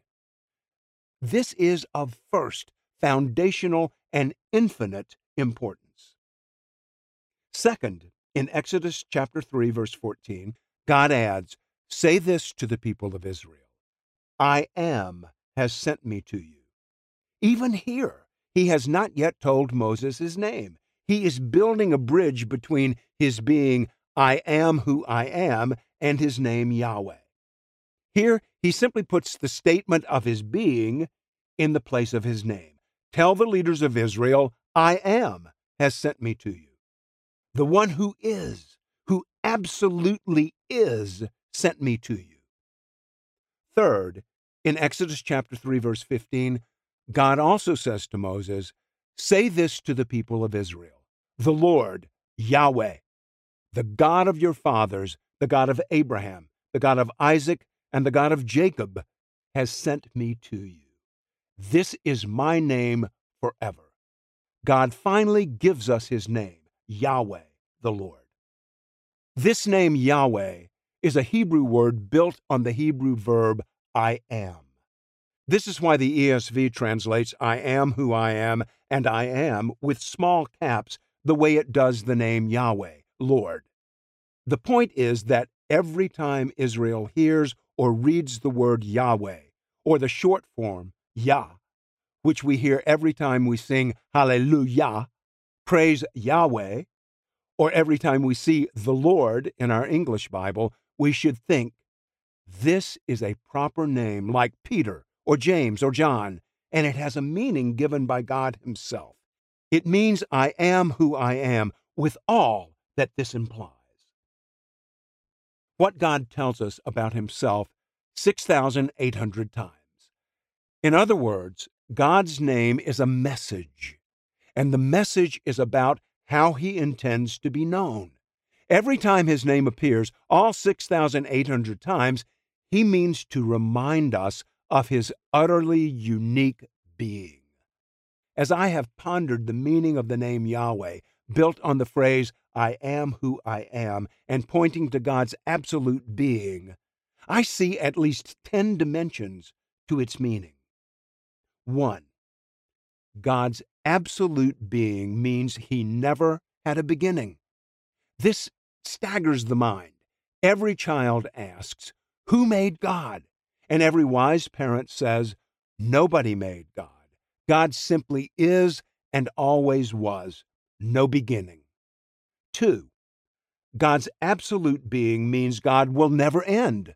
If he did not come into being, he cannot go out of being because he is absolute being. He is what is. There is no place to go outside of being. There is only God. Before he creates, that's all that is God. 3. God's absolute being means God is absolute reality. There is no reality before him. There is no reality outside of him unless he wills it and makes it. He is not one of many realities before he creates. He is simply there as absolute reality. He is all that was eternally. No space, no universe, no emptiness. Only God, absolutely there, absolutely all. 4. God's absolute being means that God is utterly independent. He depends on nothing to bring him into being, or support him, or counsel him, or make him what he is. That is what absolute being means. 5. God's absolute being means that everything that is not God depends totally on God. All that is not God is secondary and dependent. The entire universe is utterly secondary, not primary. It came into being by God and stays in being moment by moment on God's decision to keep it in being. 6. God's absolute being means all the universe is by comparison to God as nothing. Contingent, dependent reality is to absolute, independent reality as a shadow to its substance, as an echo to a thunderclap, as a bubble to the ocean. All that we see, all that we are amazed by in the world and in the galaxies is, compared to God, as nothing. All the nations are as nothing before him. They are accounted by him as less than nothing and emptiness. Isaiah chapter 40, verse 17. 7. God's absolute being means that God is constant. He is the same yesterday, today, and forever. He cannot be improved. He is not becoming anything. He is who He is. There is no development in God, no progress. Absolute perfection cannot be improved. 8. God's absolute being means that He is the absolute standard of truth, goodness, and beauty. There is no law book to which He looks to know what is right, no almanac to establish facts, no guild to determine what is excellent or beautiful. He Himself is the standard of what is right, what is true, what is beautiful. 9. God's absolute being means God does whatever he pleases, and it is always right, always beautiful, and always in accord with truth. There are no constraints on him from outside him that could hinder him from doing anything he pleases. All reality that is outside of him, he created and designed and governs. So he is utterly free from any constraints that don't originate from the counsel of his own will. 10. God's absolute being means that he is the most important and most valuable reality and the most important and most valuable person in the universe. He is more worthy of interest and attention and admiration and enjoyment than all other realities, including the entire universe. This is the message of his name. And in the Exodus, he establishes a link forever between his name and his mighty rescue of Israel from bondage. The timing of the revelation of his name is not coincidental. God is coming to save. Israel will want to know who this saving God is. God says, in effect, Tell them that my name is Yahweh and make clear what this means. I am absolutely free and independent, and I choose freely to save my people. The freedom of my being and the freedom of my love are one. Now we are in a position to listen as Moses presents us with a surge of statements that tell us God's ultimate purpose in the Exodus. Why the ten plagues? Ten! Why the defeat of Pharaoh and his army in the Red Sea? Why the protection and rescue of Israel through it all? Why the command to remember this forever?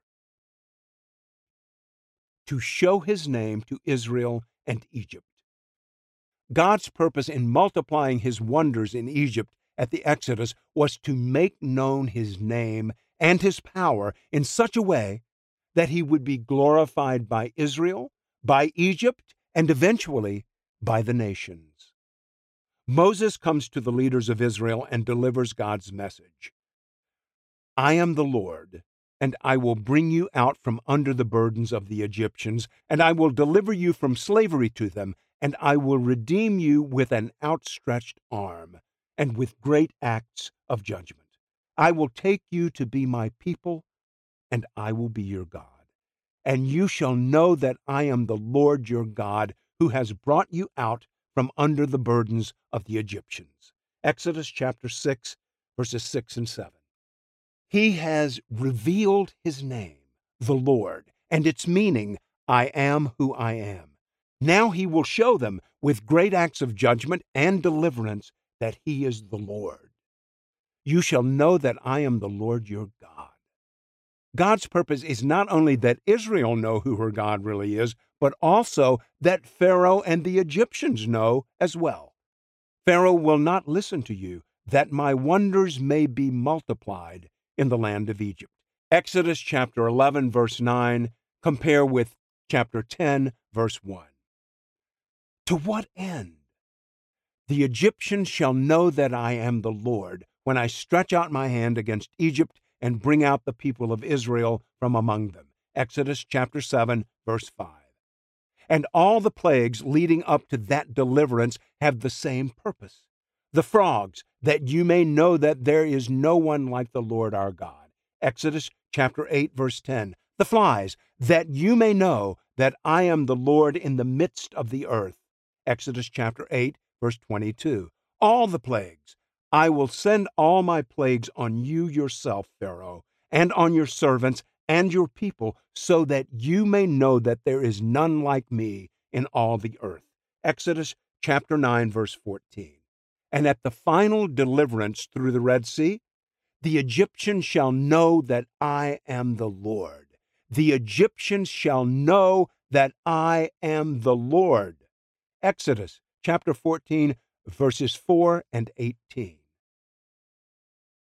For his name among all the nations. But not even Egypt is a large enough audience for what God is doing in the Exodus. So God says to Pharaoh, For this purpose I have raised you up to show you my power, so that my name may be proclaimed in all the earth. Exodus chapter 9, verse 16. The Exodus is for the sake of the nations. One example of the saving effects of God's reputation from the Exodus is Rahab, the harlot in Jericho. She befriended the spies from Israel and eventually made her way into the list of believers in Hebrews chapter 11 verse 31 and the teaching on justification in James chapter 2 verse 25. How did that happen? Here is what she said to the spies. I know that the Lord has given you the land. For we have heard how the Lord dried up the water of the Red Sea before you when you came out of Egypt. And as soon as we heard it, our hearts melted, and there was no spirit left in any man because of you. For the Lord your God, He is God in the heavens above and on the earth beneath. Joshua chapter 2, verses 9 through 11. So when God said to Pharaoh in Exodus chapter 9, verse 16, I have raised you up so that my name may be proclaimed in all the earth, we may believe that God had Rahab's faith in mind, as well as a million other effects. His purpose was to enlarge his own reputation, to make his name known among the nations, with the effect that those who saw his name as glorious would worship him with hope and joy. Not just known, but known and acknowledged as glorious. When God repeatedly says that his goal is that his name and power, Exodus chapter 9 verse 16, might be known, we know that this aim was not that his name be known and despised, but known and glorified. God makes this clear in two statements about the climax of his victory at the Red Sea. I will harden Pharaoh's heart, and he will pursue them, and I will get glory over Pharaoh and all his host, and the Egyptians shall know that I am the Lord. Exodus chapter 14, verse 4. I will harden the hearts of the Egyptians so that they shall go in after them, and I will get glory over Pharaoh and all his host, his chariots and his horsemen. And the Egyptians shall know that I am the Lord when I have gotten glory over Pharaoh, his chariots, and his horsemen. Exodus chapter 14, verses 17 and 18. The word translated three times as I will get glory is more literally translated I will be glorified. This passive construction, be glorified, leaves unspecified who it is that is glorifying God. There is no reason to limit it to Israel or to the Egyptians. He has already stated his aim so that my name may be proclaimed in all the earth. Exodus chapter 9, verse 16. Therefore, we may assume that this aim to be glorified is as wide as the aim for his name to be known. Even more than known and acknowledged, worshiped. So, God's overarching purpose, his ultimate goal in the Exodus, was that he would be seen and worshiped as glorious. I say worshiped, not just admired reluctantly by his enemies, for several reasons. One reason we have already seen, namely the effect of God's design for the Exodus. Exodus chapter 9 verse 14 in the salvation of Rahab. Joshua chapter 2 verses 8 through 11. Hebrews chapter 11 verse 31. Another is the very meaning of the word glorify. While it is possible for an unbeliever to glorify God by ascribing terrifying power to him, that is not God's ultimate aim in doing what the scripture writers call wondrous things. In doing his wonders, God's ultimate aim is worship. That is what glorify aims at, which we can see, for example, in Psalm 86, verses 9 and 10. All the nations you have made shall come and worship before you, O Lord, and shall glorify your name. For you are great and do wondrous things. You alone are God. When God aims, as he does in Exodus chapter 14, verses 4 and 17, to be glorified for his wondrous triumph over Pharaoh, his aim is that his name be proclaimed in all the earth. Exodus chapter 9 verse 16. That is that all the nations you have made shall come and worship before you, O Lord, and shall glorify your name. Worship includes joy in God's glorious greatness. Of course, worshiping God, glorifying God for his wondrous deeds includes a great gladness in the hearts of God's people. The call for Israel and all the nations to worship God is a call to rejoice in the Lord. Shout for joy to God, all the earth. Sing the glory of his name. Give to him glorious praise. Say to God, How awesome are your deeds! So great is your power that your enemies come cringing to you. Psalm 66, verses 1 through 3. Let the nations be glad and sing for joy. Psalm 67, verse 4. Another reason I say that God's ultimate aim in the Exodus is to be joyfully worshiped, not just reluctantly admired by his enemies, is that this is what Moses and Israel and Miriam did in immediate response to God's drowning of Pharaoh at the Red Sea. God said, I have gotten glory over Pharaoh, his chariots, and his horsemen. Exodus chapter 14, verse 18. And 12 verses later, the response of the people of Israel when they saw the great power that the Lord used against the Egyptians was that they feared the Lord and they believed in the Lord and in his servant Moses. Exodus chapter 14, verse 31. This fear was not paralyzing dread, but trembling faith like what a child feels when his father scoops him into his arms out of a frightening ocean undertow. It trembles and laughs at the same time. Moses and the people of Israel sang this song to the Lord, saying, I will sing to the Lord, for he has triumphed gloriously. The horse and his rider he has thrown into the sea. The Lord is my strength and my song, and he has become my salvation. This is my God, and I will praise him, my Father's God, and I will exalt him. The Lord is a man of war. The Lord is his name. Exodus chapter 15, verses 1 through 3. They sing to the Lord. They praise the Lord. They exalt the Lord. And when this song is complete, Miriam took a tambourine in her hand, and all the women went out after her with tambourines and dancing. Exodus chapter 15, verse 20. And Miriam sang to them, Sing to the Lord, for he has triumphed gloriously. The horse and his rider he has thrown into the sea. Exodus chapter 15, verse 21. All this singing to the Lord and praising the Lord and exalting the Lord in response to the horse and rider being thrown into the sea is intended to show us what God was aiming at when he said, I have gotten glory over Pharaoh, his chariots, and his horsemen. Exodus chapter 14, verse 18. He was aiming at joyful worship of the greatness of his glory. That's why he multiplied his wonders in the land of Egypt. Exodus chapter 11, verse 9. That's why the Exodus happened. The endless echo of the Exodus. One of the things that makes the Exodus unique is that expressions of its ultimate goal are not restricted to the story itself as it unfolds in the first chapters of the book of Exodus.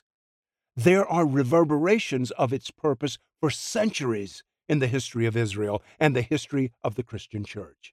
In the next chapter, we will look at the joyful faith and worship that the Exodus was designed to unleash and did often unleash in the history of Israel and into the New Testament, indeed, into eternity.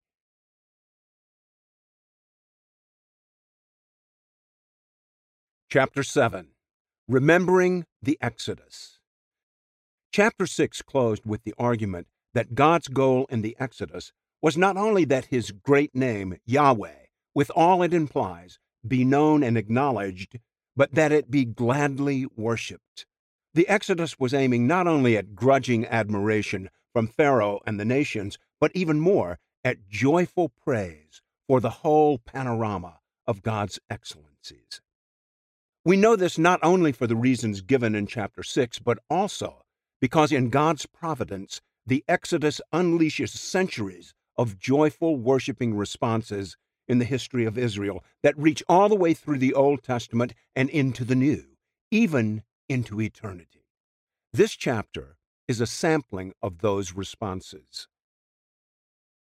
David's humble amazement. 400 years after the Exodus, King David prays with amazement and thankfulness that God has had such great mercies on Israel and on him in particular. Who am I, O Lord God, and what is my house that you have brought me thus far? 1 Chronicles chapter 17 verse 16. When the author of Psalm 105 considers the hundreds of years of blessings on Israel, he focuses on the Exodus as the source of joy that should mark the worship of God's remembering people. He remembered his holy promise and Abraham, his servant, and he brought his people out with joy, his chosen ones with singing. Psalm 105, verses 42 and 43. He brought them out with joy. God did this. This was his goal. He would make for himself a global name. Exodus chapter 9 verse 16, and his people would exult in this divine self-exaltation with joy. That was the purpose of the Exodus. And it was still bearing the fruit of glad worship 400 years later. Wonders of power, wonders of grace. Then come the Psalms that exalt in the Exodus. Take Psalm 106 as just one example. What is amazing about this celebration of the Exodus is that it makes clear that Israel was a sinful people and did not deserve to be delivered. This means that the most discerning Israelites knew that the wonders of the Exodus were not only wonders of power, but also wonders of grace. Both we and our fathers have sinned. We have committed iniquity. We have done wickedness. Our fathers, when they were in Egypt, did not consider your wondrous works.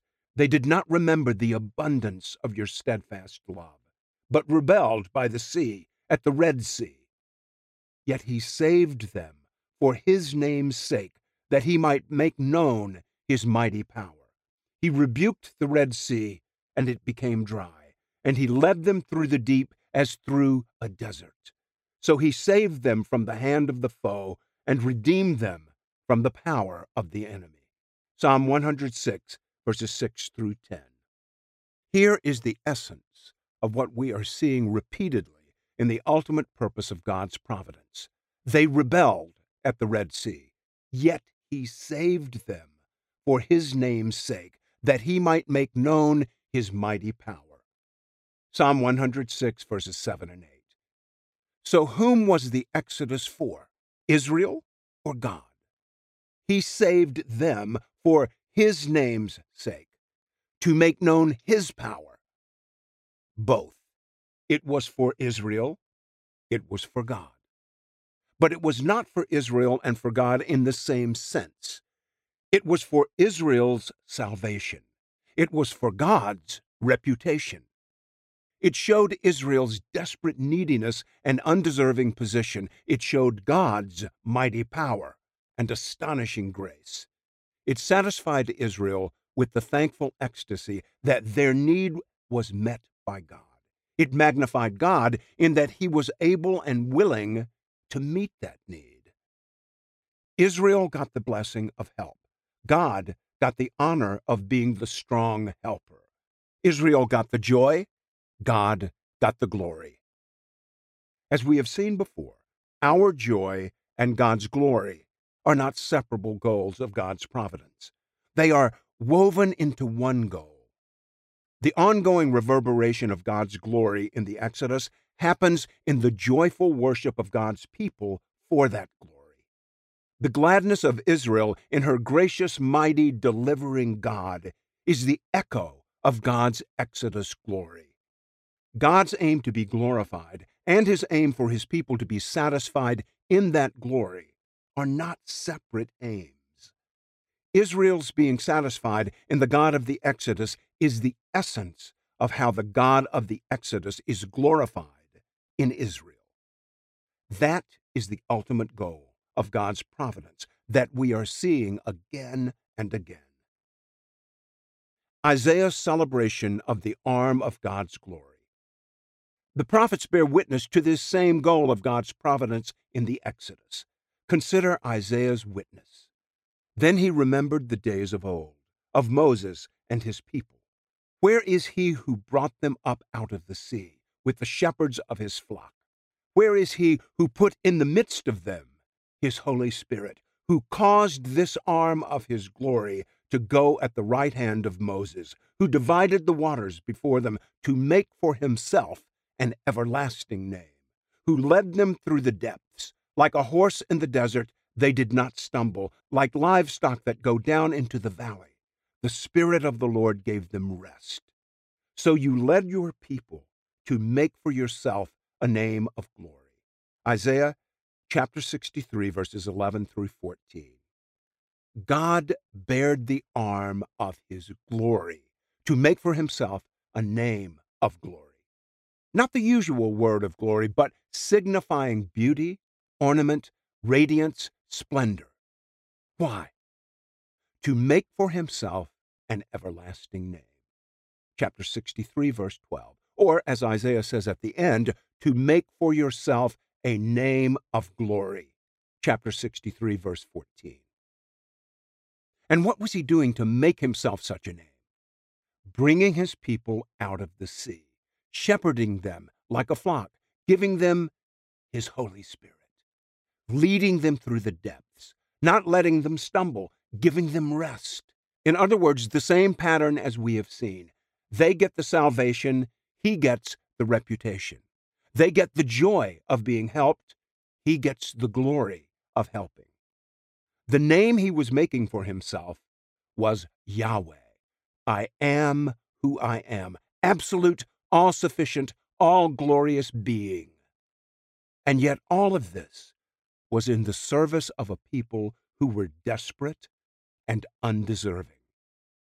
For those who had eyes to see, God was making a name for the glory of His grace. From bondage to bounty for His name. The prophet Jeremiah saw the same goal of divine providence in the Exodus. You have shown signs and wonders in the land of Egypt, and to this day in Israel and among all mankind, and have made a name for yourself, as at this day. You brought your people Israel out of the land of Egypt with signs and wonders, with a strong hand and outstretched arm, and with great terror. And you gave them this land, which you swore to their fathers to give them, a land flowing with milk and honey. Jeremiah chapter 32, verses 20 through 22. God's aim in the Exodus was to make a name for himself. What is that name? From this context, we could say that God's name is his character as a God who exerts a strong hand and an outstretched arm with great terror to show signs and wonders to bring his people from a land of misery into a land flowing with milk and honey. The glory of God's name is his power and wisdom and justice and mercy to bring a people from bondage to bounty. His aim is that his people see this glory and worship with gladness. A name of justice and grace. A thousand years after the Exodus, some of the exiles of Israel were returning to Jerusalem from captivity in Babylon. At one point in the book of Nehemiah, the Levites rehearse the history of Israel in prayer, chapter 9, confessing the sins of the nation and thanking God for his mercies. When they come to the Exodus, they include with it the same goal we have seen repeatedly. You saw the affliction of our fathers in Egypt and heard their cry at the Red Sea, and performed signs and wonders against Pharaoh and all his servants and all the people of his land for you knew that they acted arrogantly against our fathers, and you made a name for yourself, as it is to this day. And you divided the sea before them, so that they went through the midst of the sea on dry land, and you cast their pursuers into the depths, as a stone into mighty waters. Nehemiah chapter 9, verses 9 through 11. The insight that the Levites make explicit for us is that part of what it meant for God to make himself a name at the Exodus was to deal justly with the arrogance of Egypt's leaders. For you knew that they acted arrogantly against our fathers. Not only does this clarify the justice of God in the way he dealt with Pharaoh, but it also throws into stark relief the grace that God was showing to Israel in the Exodus, because they were arrogant as well. Recall from Psalm 106, verses 7 and 8. They did not remember the abundance of your steadfast love, but rebelled by the sea, at the Red Sea. Yet he saved them for his name's sake, that he might make known his mighty power. The situation was not that Egypt deserved to be judged for its arrogance and Israel deserved to be saved for her righteousness. Neither deserved to be saved, but God freely chose to save Israel. The roots of Exodus grace in covenant grace. To be sure, God was remembering his covenant with Abraham when he saved Israel from Egypt. Exodus chapter 2 verse 24, chapter 6 verse 5. But that covenant was made just as freely and graciously as the grace of the Exodus. Behold, to the Lord your God belong heaven and the heaven of heavens, the earth with all that is in it. Yet the Lord set his heart in love on your fathers. Literally, the Lord delighted in your fathers to love them, and chose their offspring after them, you above all peoples, as you are this day. Deuteronomy chapter 10, verses 14 and 15. The election of Abraham at the very beginning of Israel's history was not owing to any constraints God felt from outside. He did not have to choose Israel. He could have chosen another nation. He could have chosen none. That is the point of saying, To the Lord your God belong heaven and the heaven of heavens, the earth with all that is in it. Chapter 10, verse 14. He owns every people and could have chosen any he pleased. The point is that his choice of Israel was utterly free. He simply delighted to love them. It was not because of their superior faith or righteousness.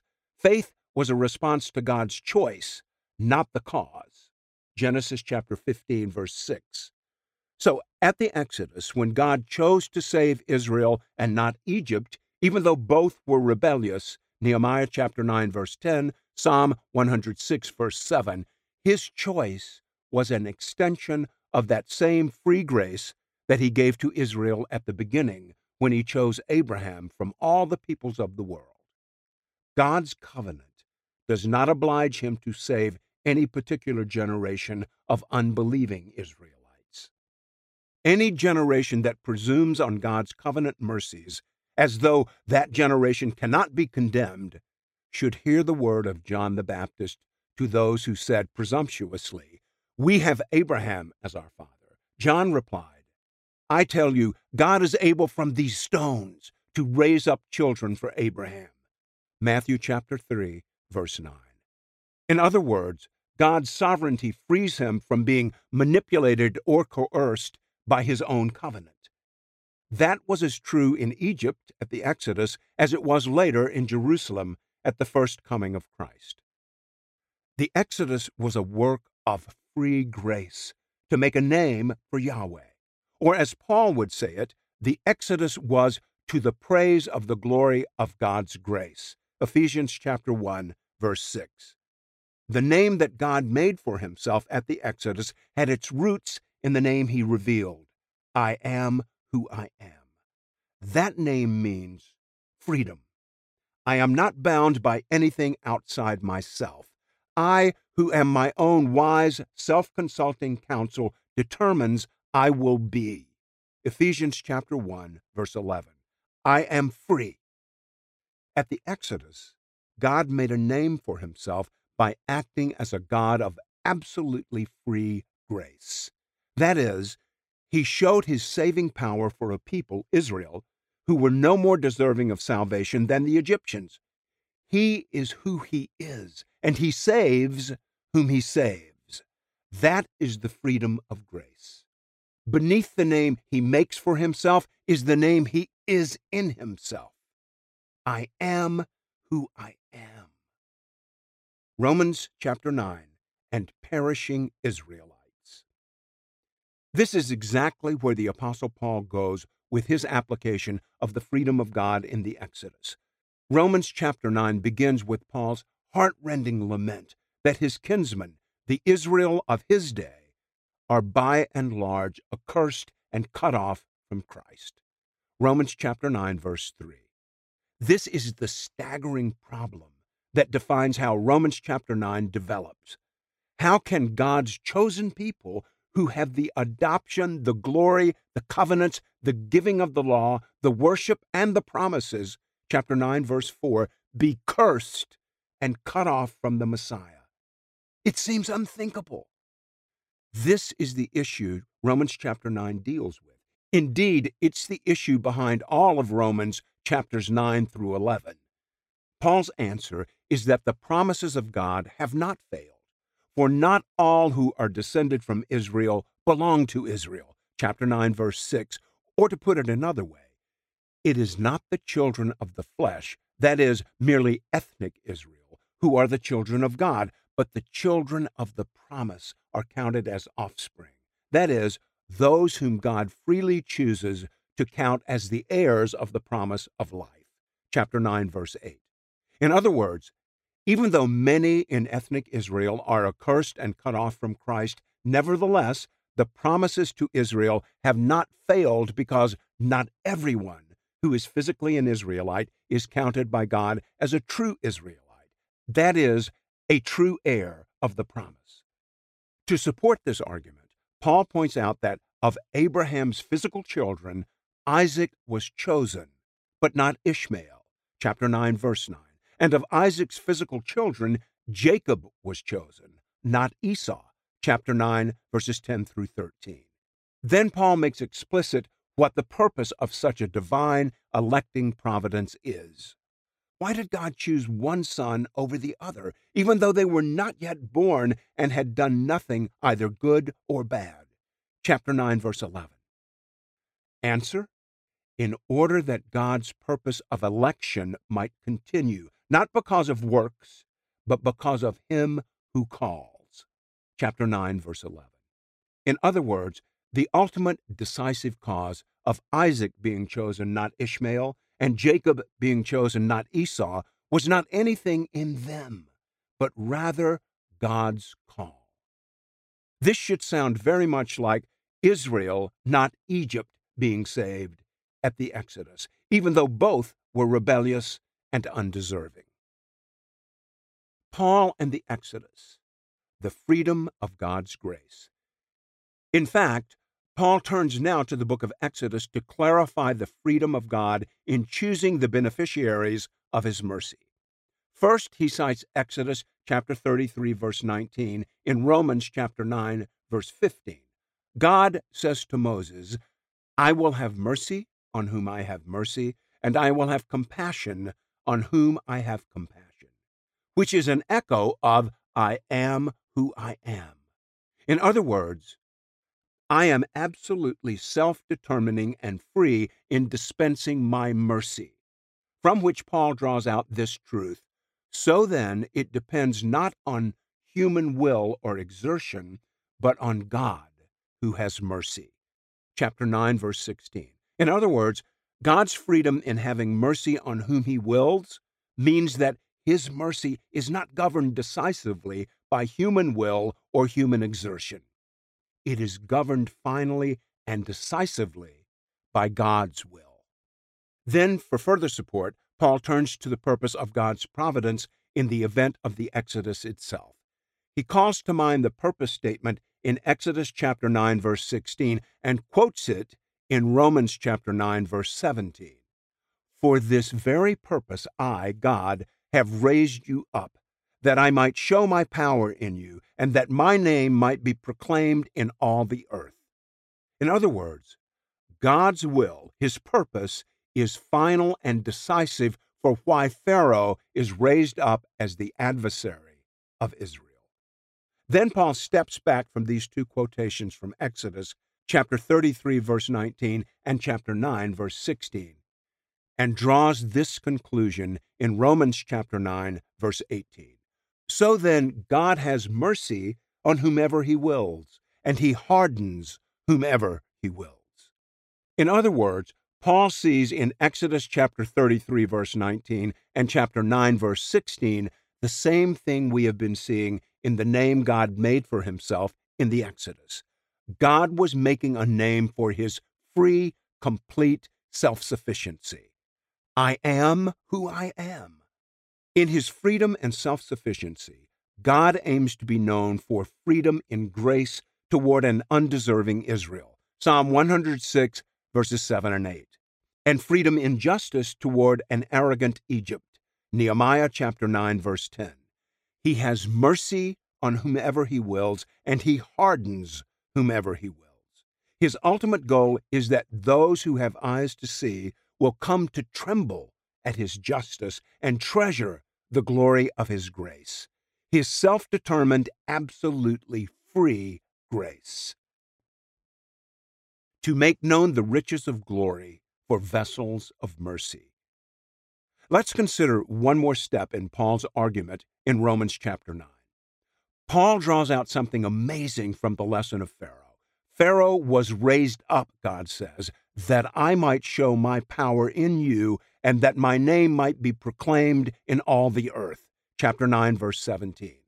In verse 22, Paul begins a sentence about this desire of God to show his power, but he never finishes it.